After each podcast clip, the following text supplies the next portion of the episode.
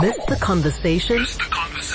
Find all the interviews in the podcast section on capetalk.co.za. What's that David Kramer song? Chupstil, eh? Chupstil. He has a song called Chupstil.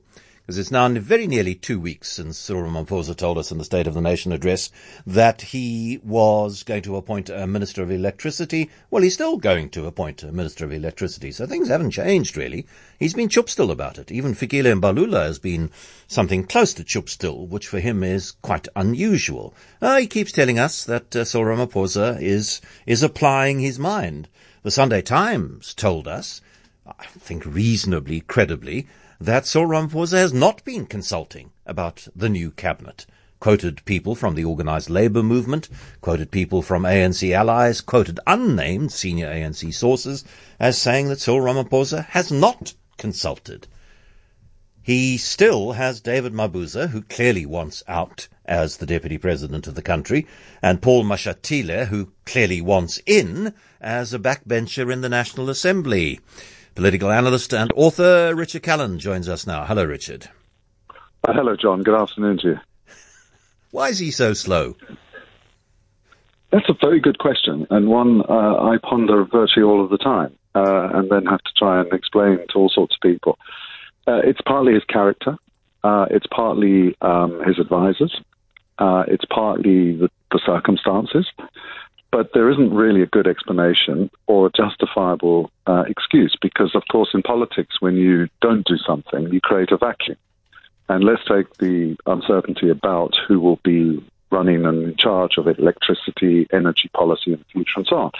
What happens then, as has happened over the last six weeks, is someone who is more assertive and more confident jumps into that space, as Gwede Mantashe has, and steers the conversation in a particular direction, and that creates frankly, further uncertainty. So it, it, it's not good. And, and if you're going to create a new position, put aside for a moment whether it's a good idea to have a Minister of Electricity, uh, it's pretty helpful, I think, to then make the appointment quickly afterwards so that people can join the dots and say, okay, he's created this position and he's pointed X into that position. Now we understand better what is intended here. But uh, in the meantime, it's two weeks now almost, um, people are left guessing as to really what this fo- role is going to be about. I think there's perhaps something of an argument to be made for not making the announcements, the, the cabinet change announcements before the State of the Nation address, because you can, you can say that you want all of the attention to be focused on what is said and the debate to be around what is said and what is not said in the State of the Nation address. But to extend that argument to waiting until the budget has been delivered and then extend the argument to whatever's going to be, you know, maybe he'll put out a statement later tonight. Who knows? But he could equally wait another week, 10 days, two weeks before we get told what changes are being put in place. Well, indeed, John, and, and the clock has been ticking since the 21st of December, which is the date in which he won a renewed mandate from his own organisation, the ANC, uh, he, he, left that conference um, stronger than before with an increased majority vote. top seven. Unfortunately before, he failed to seize that moment, failed to use that um, replenished political capital. And he should have made his cabinet reshuffle early in the new year, well in time for the series of Indaba that take place at the end of January. So as you know, they, you have an ANC Indaba, and you have a cabinet Indaba, bosberaad, whatever you want to call it. And the fact is that you've had this process about policy for the year with a bunch of ministers who are uncertain as to whether they'll still be in that position, who may well get reshuffled. And that means that the server. Uh, Richard, your line has gone away from us. I'm going to ask the producers to see, because I, I, do want to continue this conversation and I would prefer to continue it on a slightly better line. So we'll call Richard straight back because I'm very intrigued as to his views on Paul Mashatile and how patient or impatient he is to take over the presidency of the country, the presidency of the ANC. Um, um, this is something that Richard and his co-author Mabel Sithole addressed to a degree in their book about the presidents who've been in charge in South Africa since democracy. So I think we're going to get Richard back very, very shortly. I hope so. Um, there we go. Uh, yes, Richard. Talking about uh, the book that you and Mabel Sithole wrote about um, the um, the presidents in South Africa. Um, when I interviewed you at the launch at the Book Lounge, I said to you, right, who's going to be the next president of South Africa? And you said Paul Mashatile. And given the fact that he was subsequent to that uh, elected as the deputy president of the ANC, if ANC tradition holds, he will be the president of the ANC and therefore the president of the country.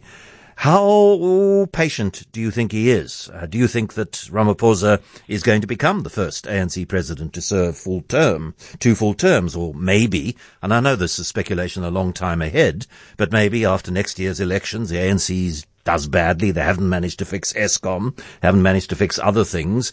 And then Mashatile becomes president as Ramaphosa dethroned Zuma before the end of his term.